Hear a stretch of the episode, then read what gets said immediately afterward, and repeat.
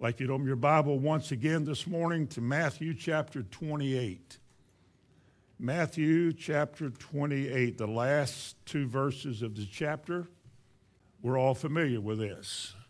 If you've been in church very much at all in your life, you're familiar with these verses. They're used a lot and they're spoken of a lot. We call it the Great Commission or the Great Charge. It's from Jesus to us. It's instruction on what he wants us to do. And he says, Go ye therefore and teach all nations, baptizing them in the name of the Father and of the Son and of the Holy Ghost, teaching them to observe all things whatsoever I have commanded you. And lo, I am with you always, even unto the end of the world. Amen. The Bible says that we are to go into all the world, and two things should happen. One, we are to make disciples, not see how many hands we can get raised up at a revival meeting, see how many people we can come forward, or how many conversions that we can write down on our bulletin and advertise to the rest of the world. That's fine if they're legitimately saved, but the Bible says we are to teach those people the very things that are required of them to exhibit and display a true conversion, which leads to discipleship. He told us that we are to make disciples. In fact, the first word, go ye therefore into all the world, teach all nations. The word teach is really the word disciple. Disciple all nations teach them to do what the Lord has told us to do. See, the scripture is given to us as what we teach. This is what we share with people. It's what you should hide in your heart. It's what you should become familiar with and know and study to show yourself approved and so forth. It's the Word of God.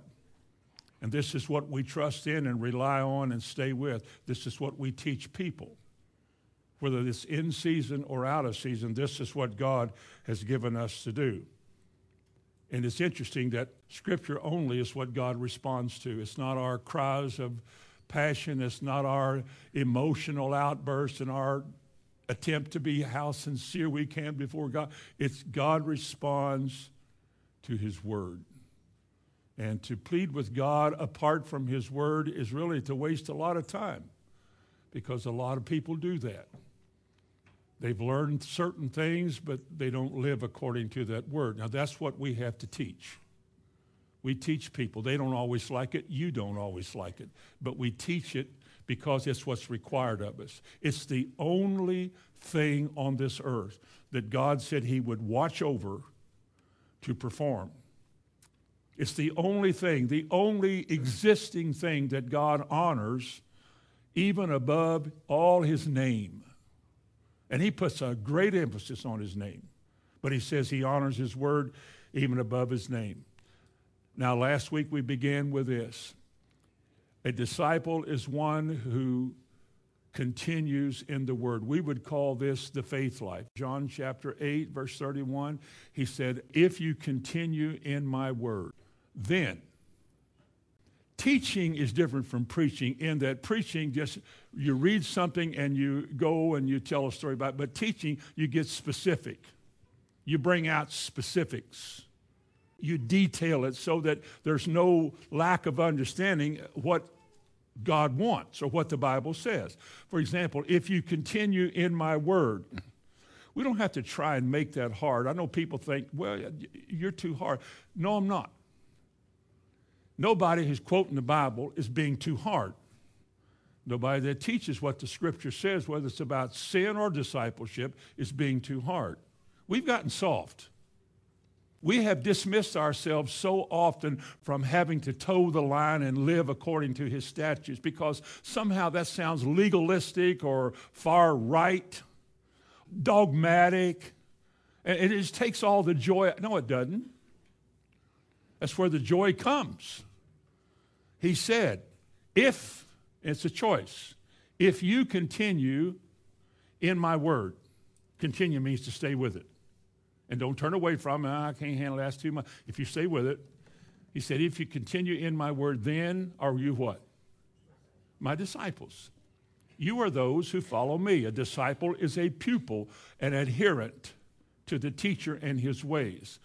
A student, like a student in a class. He follows the teacher's teaching. He said, If you continue in my word, then by this we'll know you are truly a disciple of Jesus if you continue in his word. And he said in verse 32, and you shall know the truth, because you do that by continuing in it. And you shall know the truth, and the truth is designed to make you free. We call that deliverance. It's not some special deliverance session that is spoken of here to deal with you or some private meeting that sometimes is necessary. But he says, if you, having put your hand to that plow, if you will leave them there and stay with what he says and quit arguing about this and complaining about that and wanting to compromise, just stay with it.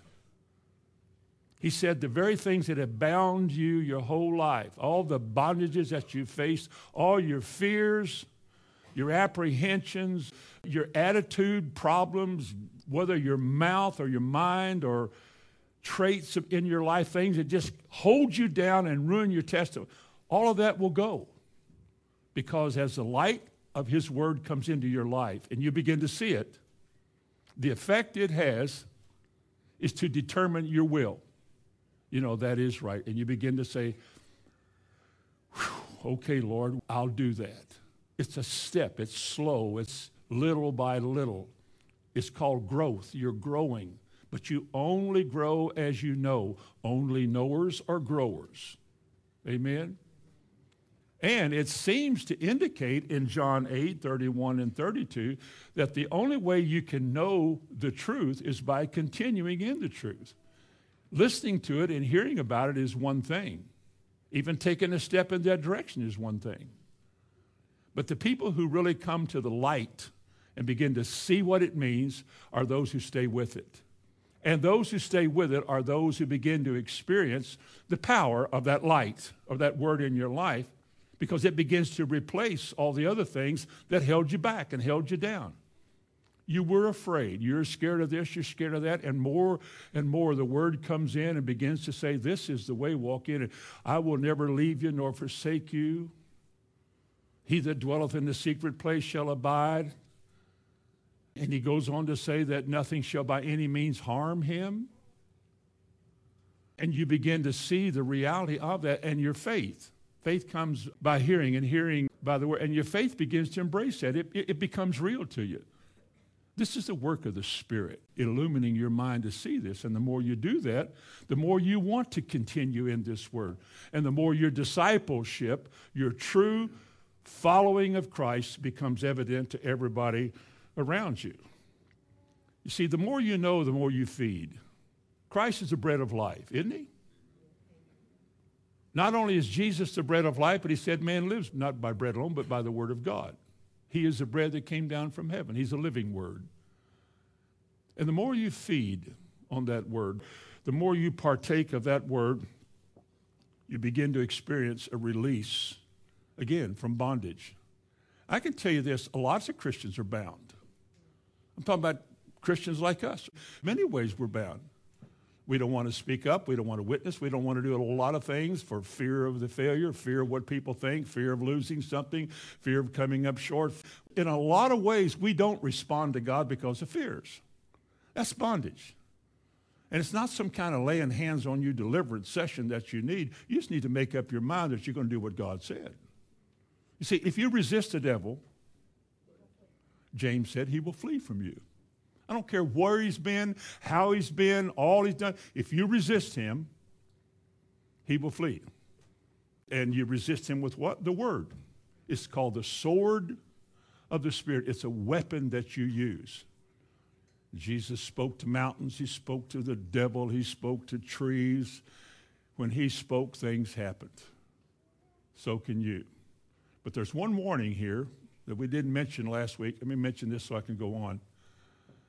One thing you have to be concerned about is the warning that Jesus gave about this. He said, The cares of this world choke the word. Your busyness, I believe I could just about speak on this the rest of the morning about busyness. Just busy. And the devil wants to keep you busy and keep you doing things that take up your time that are unnecessary. Busy. Just busy, busy, busy. Schedules and busy and busy. And the Bible said one thing that chokes the word so that it doesn't bring forth fruit, doesn't deliver. One of the things that chokes the word and keeps it from working in people's lives is the world. Our toying with, participating with, and getting involved in the world. We live in the world. We have to use what it has, but it's never meant and designed to control us. To love the world is to not love God. And there's so much the world gives you that you think you must love because it becomes such a desire, such an urge. I've got to have that. You live planning for it. All your resources are geared to it because there's this lust and desire and passion for the world. And the Bible says when that begins to take the place of your desire for God, for the plow and the kingdom of heaven, it begins to choke the word out of your life so that you, you still remember it, but it doesn't have that pop like it used to have because your life gets full of clutter and things happen.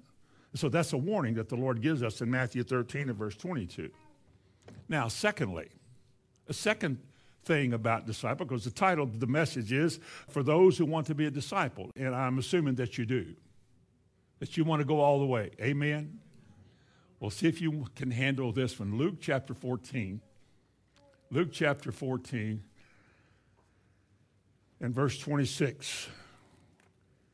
Jesus said, and this is about as clear as he could make it, be about as popular today in today's society and today's thinking as a pork chop would be in Israel.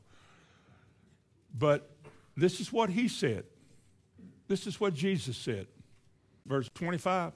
Great multitudes were following. Now, what would you do today if you were a preacher and you had great multitudes? I think you'd change your message a little bit. Talking about not all of us, I hope not all of us, but I think if one day you came to church and there were so many people, they were in the back, sitting out in the yard, speakers out there all over town, across the road, and they just had to hear what you had, and great multitudes. I'm not so sure you wouldn't kind of power down a little bit and get sweet. I just love y'all. you know, you start talking that sugar stick stuff. Sugar stick is what everybody likes. That was an old word years ago for preachers who didn't say what they ought to say, but said what people like to hear. We call that sugar sticks. But Jesus looked up, and here comes a multitude. Now, how big was the multitude? I don't know. One day he fed 5,000. That was a great multitude. Maybe there was that many here. I don't know. But here was a great multitude, a chance to make your mark, a chance to lead all these people and maybe get something started. You know what he said? He turned to all these people. Now, here's a message for today. I'm glad all of you came, he would say. I'm glad you all showed up. I'm glad you all have an interest in what I have been doing. I hope it's more about what I've been saying than what I've been doing, but I suspect that all of you have come to see the signs and the wonders and the miracles. And who wouldn't? Who wouldn't?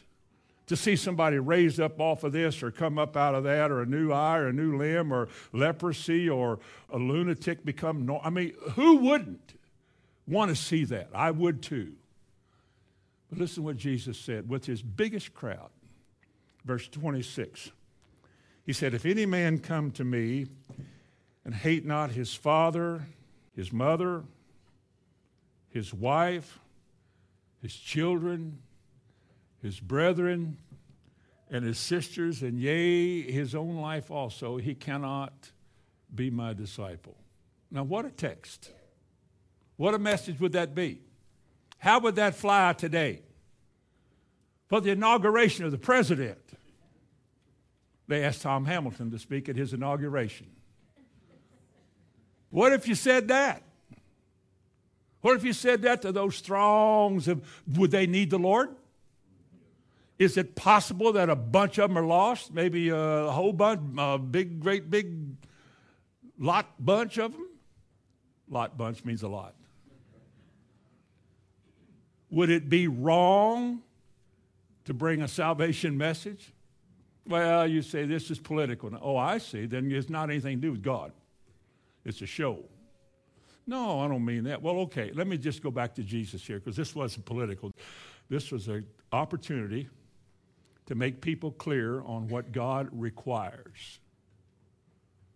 I'm glad you came. I'm glad the power of God works in my life, and so many people are getting free. People without hope spend all they had in the medical world, never get help. I'm glad that those people, in a moment and instantly, are getting cured and healed and liberated and set free and loose from their bondages. I'm glad.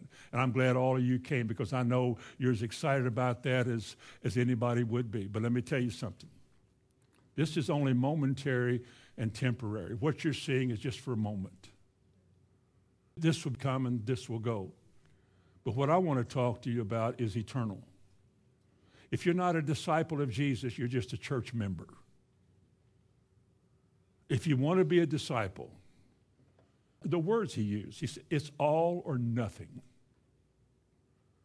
You must hate your father, your mother, your wife, sisters, your brethren, even your own life.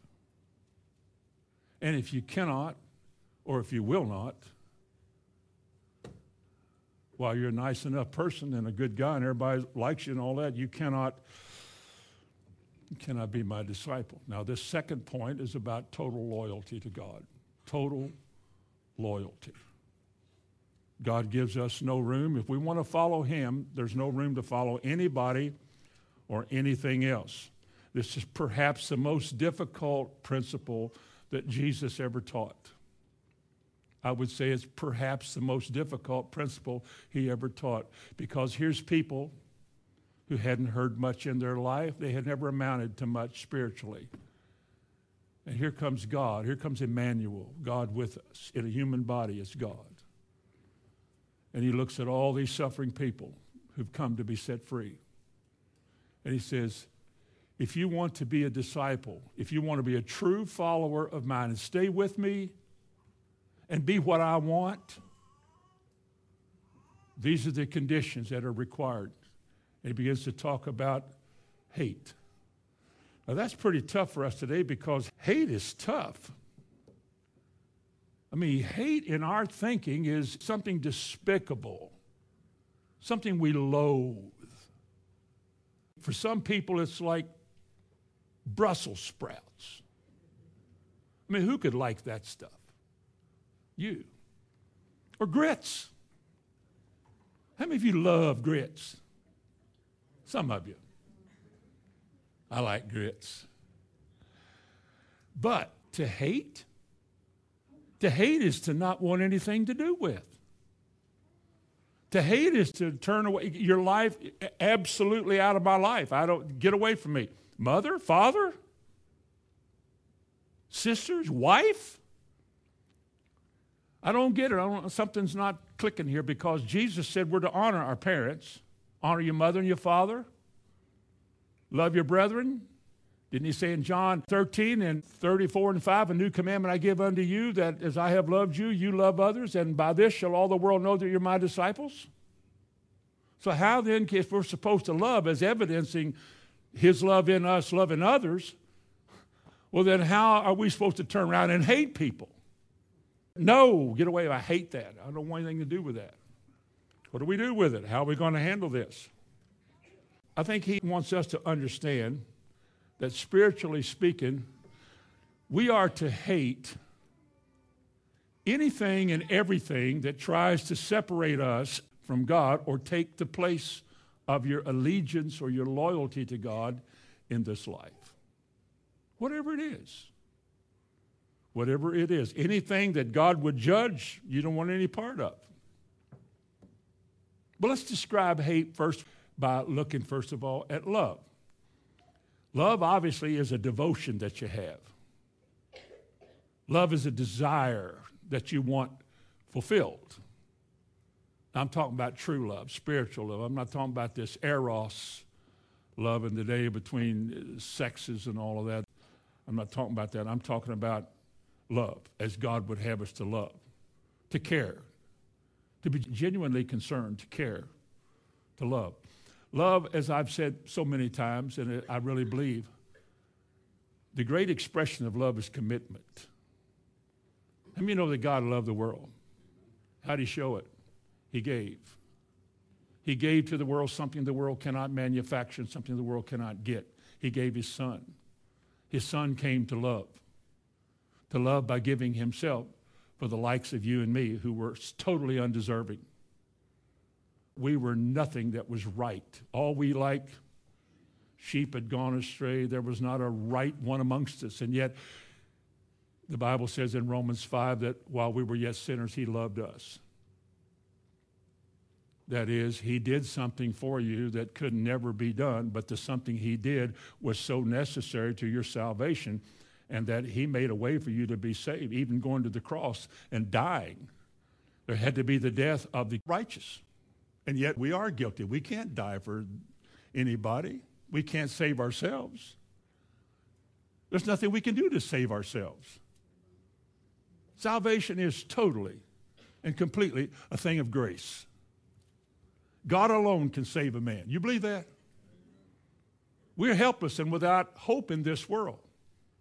Christ saw our need. God loved us, came to this world, lived perfectly before God so that he was worthy of the resurrection. And he took our place, died in our stead, purchased us. We are called in Ephesians 5:31 the purchased possession. We belong to him. Y'all remember top value stamps, unless you're over a certain age, but the top value stamps, they wanted far too much for us 800 books for one of us. And Jesus walked in with trailer load after trailer load after trailer load of stamps and purchased all of his people. If he hadn't, we'd still be in there, and death would still be staring us in the face, and a righteous God would have every just and righteous reason to judge us all. And yet Jesus paid the price. We sing the song, Jesus paid it all. All to him I owe. And you know the rest of that. Because that's what happened. It's the only reason we're here. That's the major player today at our communion. Life is all about Jesus. Listen to me. Your life has worth to him because of your willingness to commit it to him. And anybody can say that, and anybody can take that first step. But it's daily after daily after day. Not everybody that says, Lord, Lord, shall enter the kingdom. Somebody will. You know that? I will. Will you? Will you enter into the kingdom when your life is done? Folks, these things in the Bible are written that you may know that you have eternal life. You don't have to hope. You can know it if you believe it. But if you believe it, you show it. And the word for show is observe. We observe his commandments. And in this way, we are demonstrating that our heart was truly sincere when we said yes to Jesus. Amen?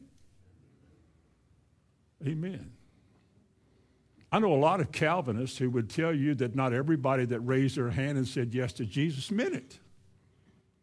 Some people wanted to get saved because they wanted to see their dead mother, dead grandfather, or, or their wife, or a child that they didn't know, and I want to see them. And or that's not why you get saved. Or I got these problems with alcohol and cigarettes, and it's just killing me. I want to get saved. That's not why you get saved. You come to the Lord because you're a sinner, because your sin has separated between you and God and your sin stays attached to you since you went to church and it still plagues you. Because at some point, the new birth was just a, a, message and it wasn't a reality. But when it happens, when you're truly born again and a new life is deposited inside of you and an old life dies, you become a new creature in Christ. All things become new, including this word. You begin to see things like you've never seen it before. I'm speaking from my own experience. And I grew up, of all places, in a Christian church, Disciples of Christ church. What about that? But it was good in the sense that when I came to the Lord, I didn't have to unlearn anything because I never knew anything. I was never taught anything. It was just a social organization. And when I began to see what happened on the cross, Christ had great meaning to me, still does. Jesus is worth my very best. Jesus is worth all of my loyalty. I was bought with a price. I do not belong to me any longer. I have no right to say no or I'm not ready to God when He speaks. I have no right to do that because I have given myself to Him if I'm saved. I gave Him my life, I gave Him my will, I gave Him my heart. It's in this giving process, what I'm describing, what He did and what the response that we have. This is called love. It's a transference of your desires and your allegiances you have in this world to Him. You can still go to this and do that. You can still go shopping and all of that. Everything is done now in the context of what would please Him. A man loves his wife not because she performs, because she's a good cook or whatever. He loves her because he told God he would. She loves him not because he brings home the bacon and does this and does. She loves him because she took an oath. They both did to commit themselves to their mate. You can't say, well, if he's not going to do it better, I'm not. No, you've missed it. You missed it. Love is a commitment. Love is not a yo yo, it doesn't go up and down. Listen, God loved you when you were down, didn't He? He did. He loved you when you were down. He lifted you up and He loves you still. He doesn't love you more, it's love. You can't even learn about and find it out because it's beyond your understanding. Love is that immensity of God whereby He does and gives, and we can't understand why. Why did He save you all? Why did He save anybody in this room? Why? What because, well, He needed a good voice in the church? No. Well, because I was a suit? No. I don't know why. If you had been God, would you have saved this crowd? No, but God, from the foundation of the world, Ephesians 1 said, from the foundation of the world, God knew who his people were. And in time, as your life came to exist on this earth, God, who knows all the hairs of your head and every step you take, divinely arranged one day for you to be convicted of your sins. But the grace of God that brings salvation comes. And then he gave you faith. You couldn't believe in God unless he gave you that. You can acknowledge God. Sinners do that. The devil knows about God. They can't trust him. But when faith comes into your heart, you can, and you do. Now that's love. Why would God do that for any of us? Any of us. Why would God save me? As raunchy and as rank as, why would he save me? I don't know. I can tell you this this morning, standing here, I am eternally grateful for the fact that he did. I was never worthy. I was never deserving. Never. Who was? Nobody. There was not a righteous one amongst us. And God so loved the world that he did something that's caused us to be saved. Now, a part of that salvation is for us to come to the recognition that He is altogether right and we're altogether wrong when there's a controversy. That'll be the next point. And that we are going to submit ourselves to His way. And if my wife gets in the way, as Job's wife said, why don't you just curse God and die? I guess today a lot of people say, yeah, that's a pretty sensible woman. She was a foolish woman. What else do you have without God? You have nothing. What do you have when you say, I love Him, but all your time is spent on the world or sports or things or whatever, whatever it is? What do you have? You have affection for something besides God. Your loyalty is all His. How many of you know what the first commandment is in Exodus 20, the very first commandment? Thou shalt have. That was right out of the box, number one. Thou shalt have no other gods before me. Don't make any images of God. I don't need any pictures. I don't need any birds and I don't need anything. You've never seen God. They weren't painters and sculptors in Israel, they were farmers. They didn't make things. The Greeks did that. God is the invisible God. You are to believe what he says, not what he looks like. People would worship. If there was a picture of Jesus, they would worship it today. If the Catholics got it, they would. They'd worship it. My daddy was a Catholic. I don't know if he would have, but they would. And so we got this picture in our mind, this idea that God, who gave us all of this, gave us this personal relationship that we can all have with Him that we can know Him and have the light of that knowledge come in and humble you and teach you how to love, how to devote, like that word commitment. I'm sure Bonnie and I have lasted 50 years, not because I've been such a really super husband, because truth be known, I doubt that. But the fact known, I have got it better than I deserve. Because as I've now learned, Jesus, Jesus puts in our heart that to love is to commit. You can't let anything get in the way. Again, the first commandment no other gods, no pictures, no paintings. Don't even take his name in vain. That was the third one. That's the first three commandments, all have to do with our understanding and our relationship to God. And number one is there are no other gods. Not the Kentucky Wildcats, or the Clawhammer Tigers or anybody else. You know, it's not wrong, I suppose, to get involved in it or watch and be a part of that. I think we all do to a measure, but your devotion is to God. Your loyalty and your devotion to God. There can be no other gods before that. He is first and foremost. And that's one of the understandings that the Bible gives us about what love is. Love is a commitment of yourself to God. Now, what happens then when love gets distorted? Remember the verse in 2 Timothy chapter 3 and verse 4 in describing the last day and some of the signs of the last day? He said, one of those signs is that men will be lovers of pleasure more than lovers of God. Hedonism is a fun loving, pleasure loving time. You're living in a hedonistic age in which man's energies and resources are devoted to having fun. There's nothing wrong with having fun, but there are things that are more important than fun. How about parenting? That's no fun. See, those that raise kids are laughing. Parenting isn't, isn't fun, but it's so necessary and so vital. God expects us to raise children to be godly seed. Takes a lot of time. You got to give up some things to do that. There's a kind of devotion that you have to have. If you don't care, then you don't care what your kids do. Give them five bucks, tell them to go to town, get out of your hair so you can have your pleasure to do what you want to do because what you love is yourself. And mean, you love yourself, we have to go to that next point in just a minute. You have to deal with yourself because your biggest enemy is yourself, is you, your attitude about yourself.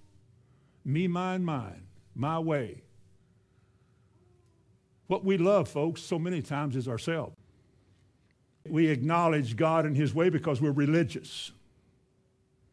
But what we love, when it comes right down to it, we love God if we don't want to do what he said, if his way that we're to observe and continue in does not fit into my schedule, what do we do? We get other opinions. The Bible talks about itching ears in the last day, turning away your ears from the truth and turning aside to fables, which are man's versions or man's tales. Because that's what self does. It's not in me to just naturally want to love God. I love what he can do for me and what I want him to do when I cry out, oh, God, do something. But see, I love me.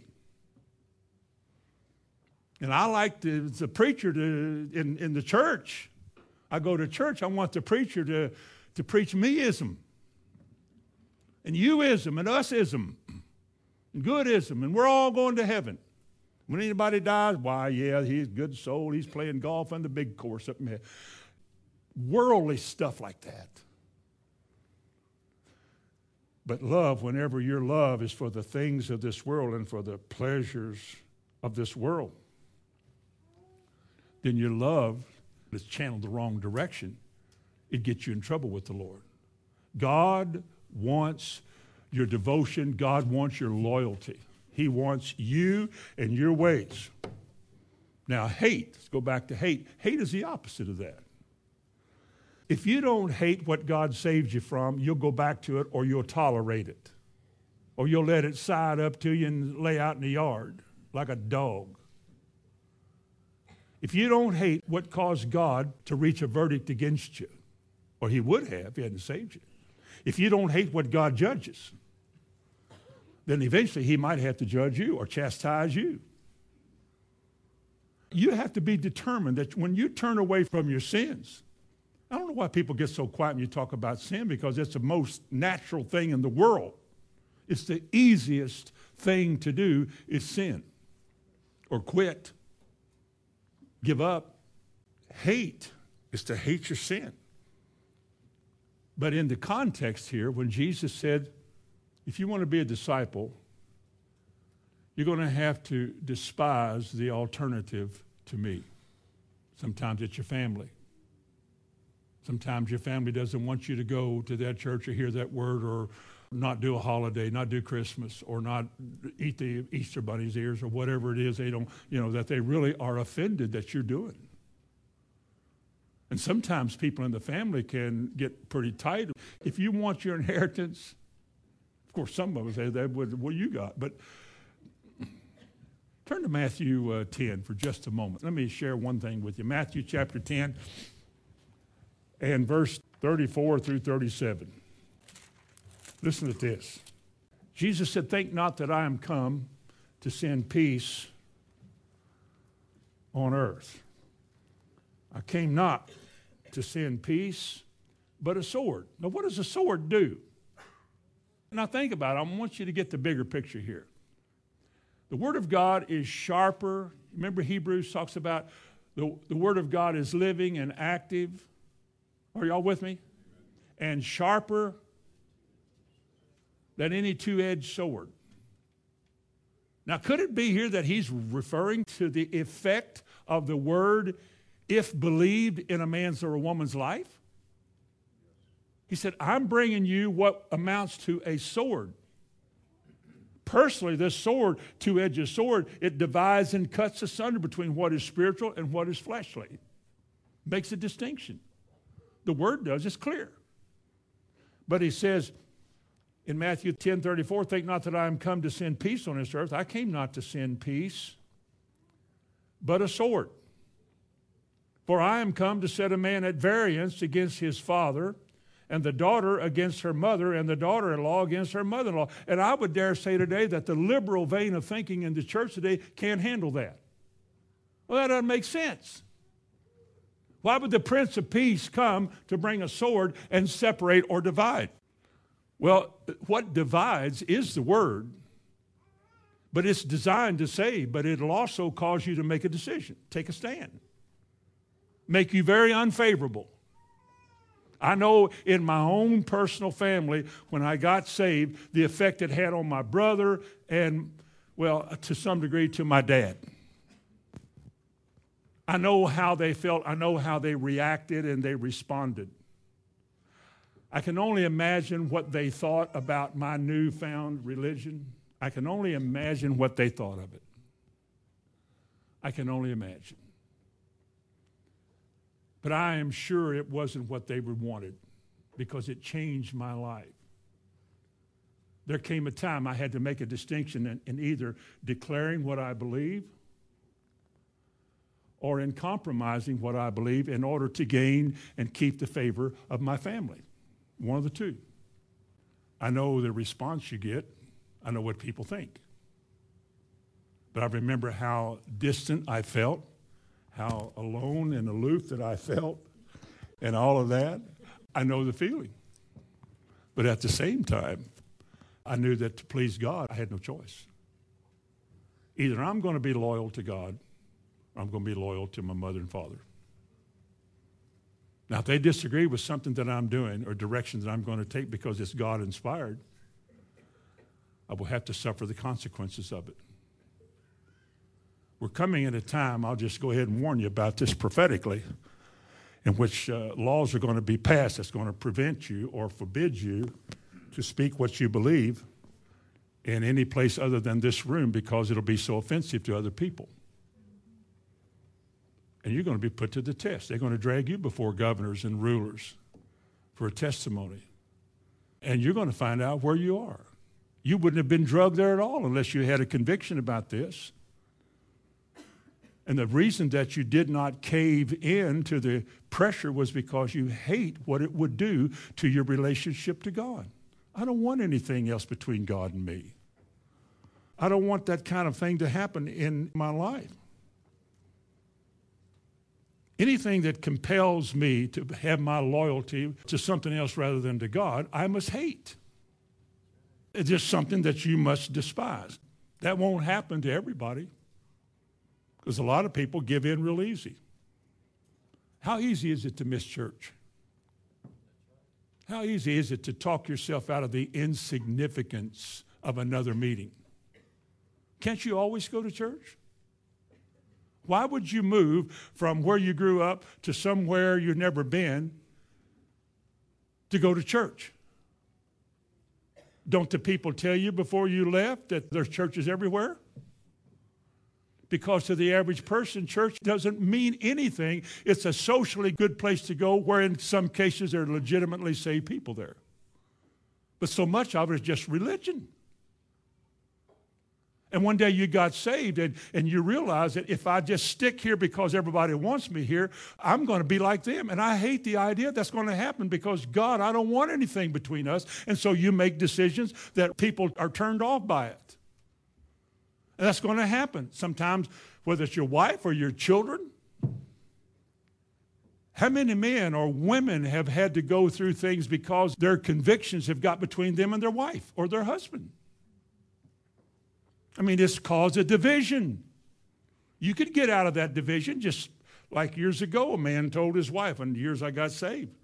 If you don't quit going to that church, because she was really getting on fire for the Lord, if you don't quit going to that church, I'm going to start drinking. So she quit going. She quit going.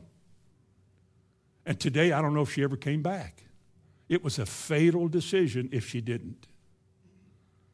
She should have hated the idea that I would give up Jesus Christ for you, or for her, or for me, or for anybody, for your career or anything else. The only thing that is important in this life is your relationship to Jesus Christ. You cannot love your life in this world and keep it. Remember the verses that in John chapter 12, he said, He that loveth his life shall lose it, and he that hateth his life. It doesn't mean he despises the fact that he's alive. It just means that what is called life and self, the me, I will not allow it to rule me. And all of its desires to do its own thing and deny God, I hate it. And the only way I can keep my life in this world is to hate the things that want to separate me from my life. Jesus said, if you want to be my disciple, this is what you're going to have to do. Turn to John 3 for just a moment, just a brief moment. John chapter 3. I think this is the problem. John 3 and verse 19, it says that men loved. Now, he said in the first chapter of John that you know that he was light and that light is coming to the world. He was that light in John 1 8, and then John chapter 3 and verse 19. And this is the condemnation that light is coming to the world, and men loved, desired darkness more than light. What if I told you the same condition is lodged in many people in the church? As long as the church feeds their way, their ideas and their goals and makes me happy, and I'll stay with you. But the day they begin taking stands and getting off on this other, Jesus said, the Bible said, that's the day I'm leaving. What do you love? What do you love? Jesus said to Peter, Peter, lovest thou me more than these? These are your friends. Remember what Peter said? Not the way you want me to. You ask me if I'm committed and agape love? No. I've already proved that. I've denied you three times. I've done everything wrong that a man can do. And I cannot sit here and look you in the eye at this broken-hearted moment of my life and tell you that I love you, Lord, because I really don't love you the way I'm supposed to. I will. And Jesus said, Feed my sheep. Didn't he? Asked him three times. Asked him three times. Because when Peter finally turned that corner, he never, listen, he never looked back, even to the time of his death. He would not count his life dear some way to be kept because when his time came, it was a pleasure to give his life for the service of God. Just what he said. If you love this world, you lose your life. You lose your life in this world, you'll gain it into eternal life. But men love darkness. In John 3:19, men love darkness more than light. You see, our lives belong to God. And because our lives belong to God, He has a right to them. And when he has a right to us, he can give us a commission, a command, or an idea, or whatever, uh, point his finger in some direction he wants us to go. And it is our duty and responsibility as loving disciples to respond. Now, when it comes to why we don't, we are to recognize as Christians that we live right now, our lives on this earth are for the sake of Jesus. We're like money in his hand. He can spend us for whatever pleases him. Whatever gain is to him, he can use us. He can send us wherever he wants to. He can put a message in our heart and use us because he knows we'll declare it. He should. Mean, some people are that devoted and that loyal, not everybody. We belong to him. And we don't do things in our life because we want to, we do things for His sake. He gives us the freedom to go to do things, to go here, go there, take a vacation, go hunting, go fishing, go shopping. You can do that so long as that does not control your decisions and you put Him outside of that. God gives us richly all things to enjoy. So it's not wrong to enjoy things in this life. It's just that things in this life should not control us because money can be a God. It can be an ornery God because it can bring death into your life.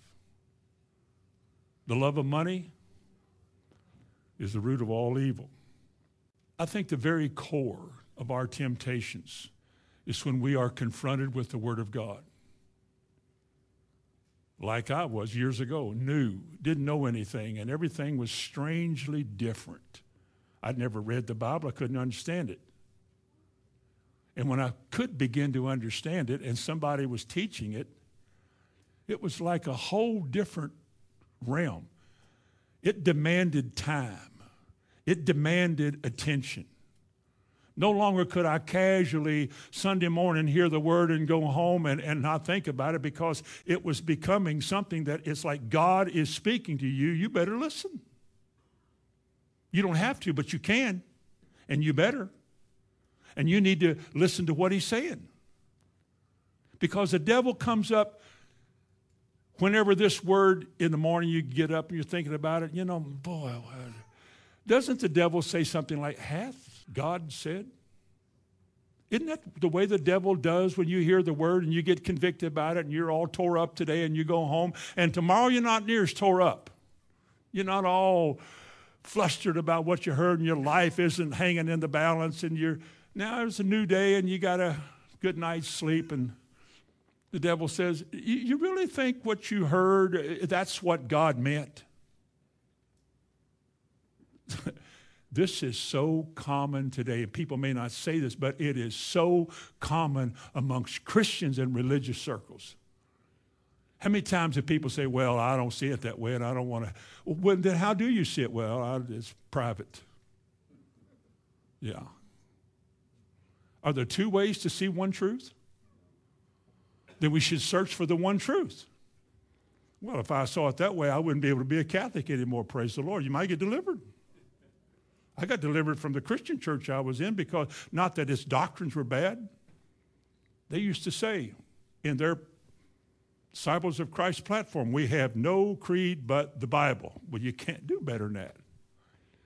Problem is, it's just spoken of but not lived where I lived.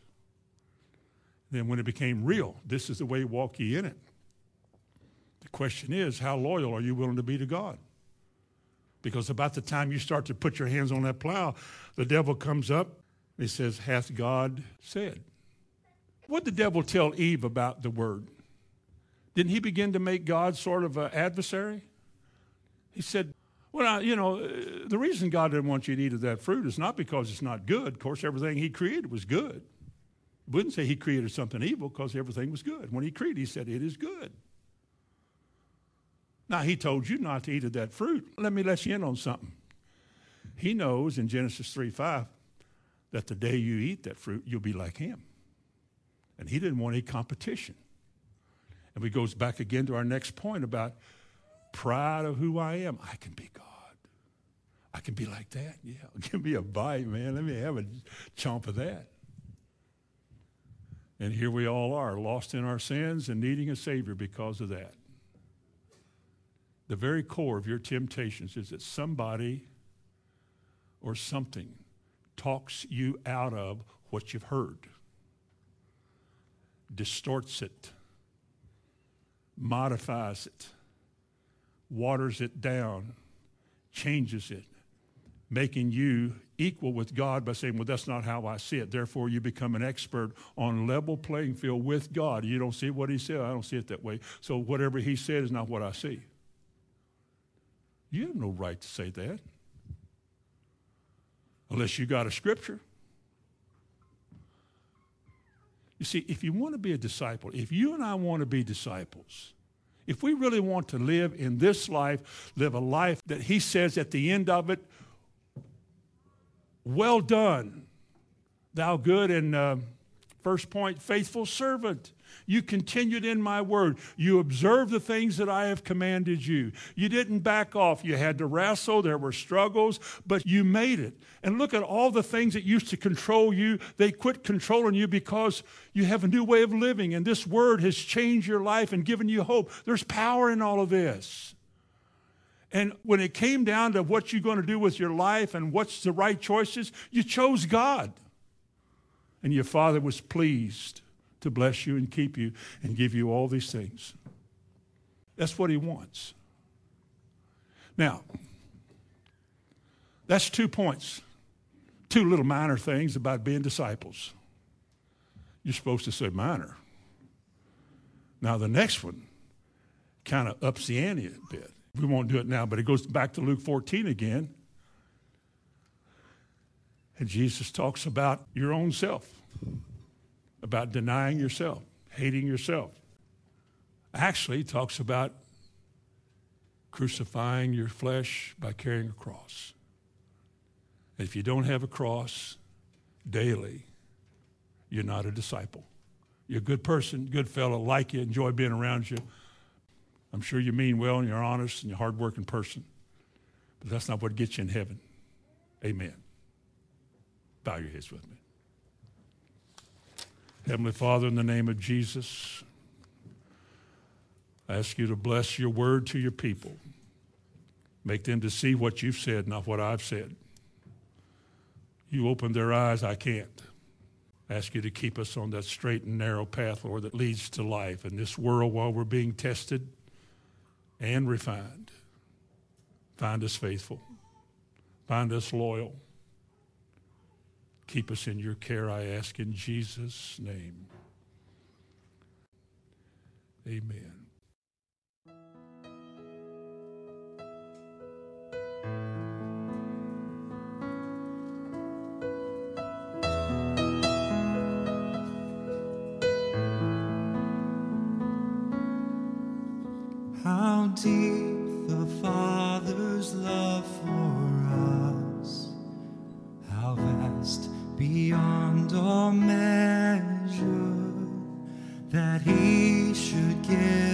Give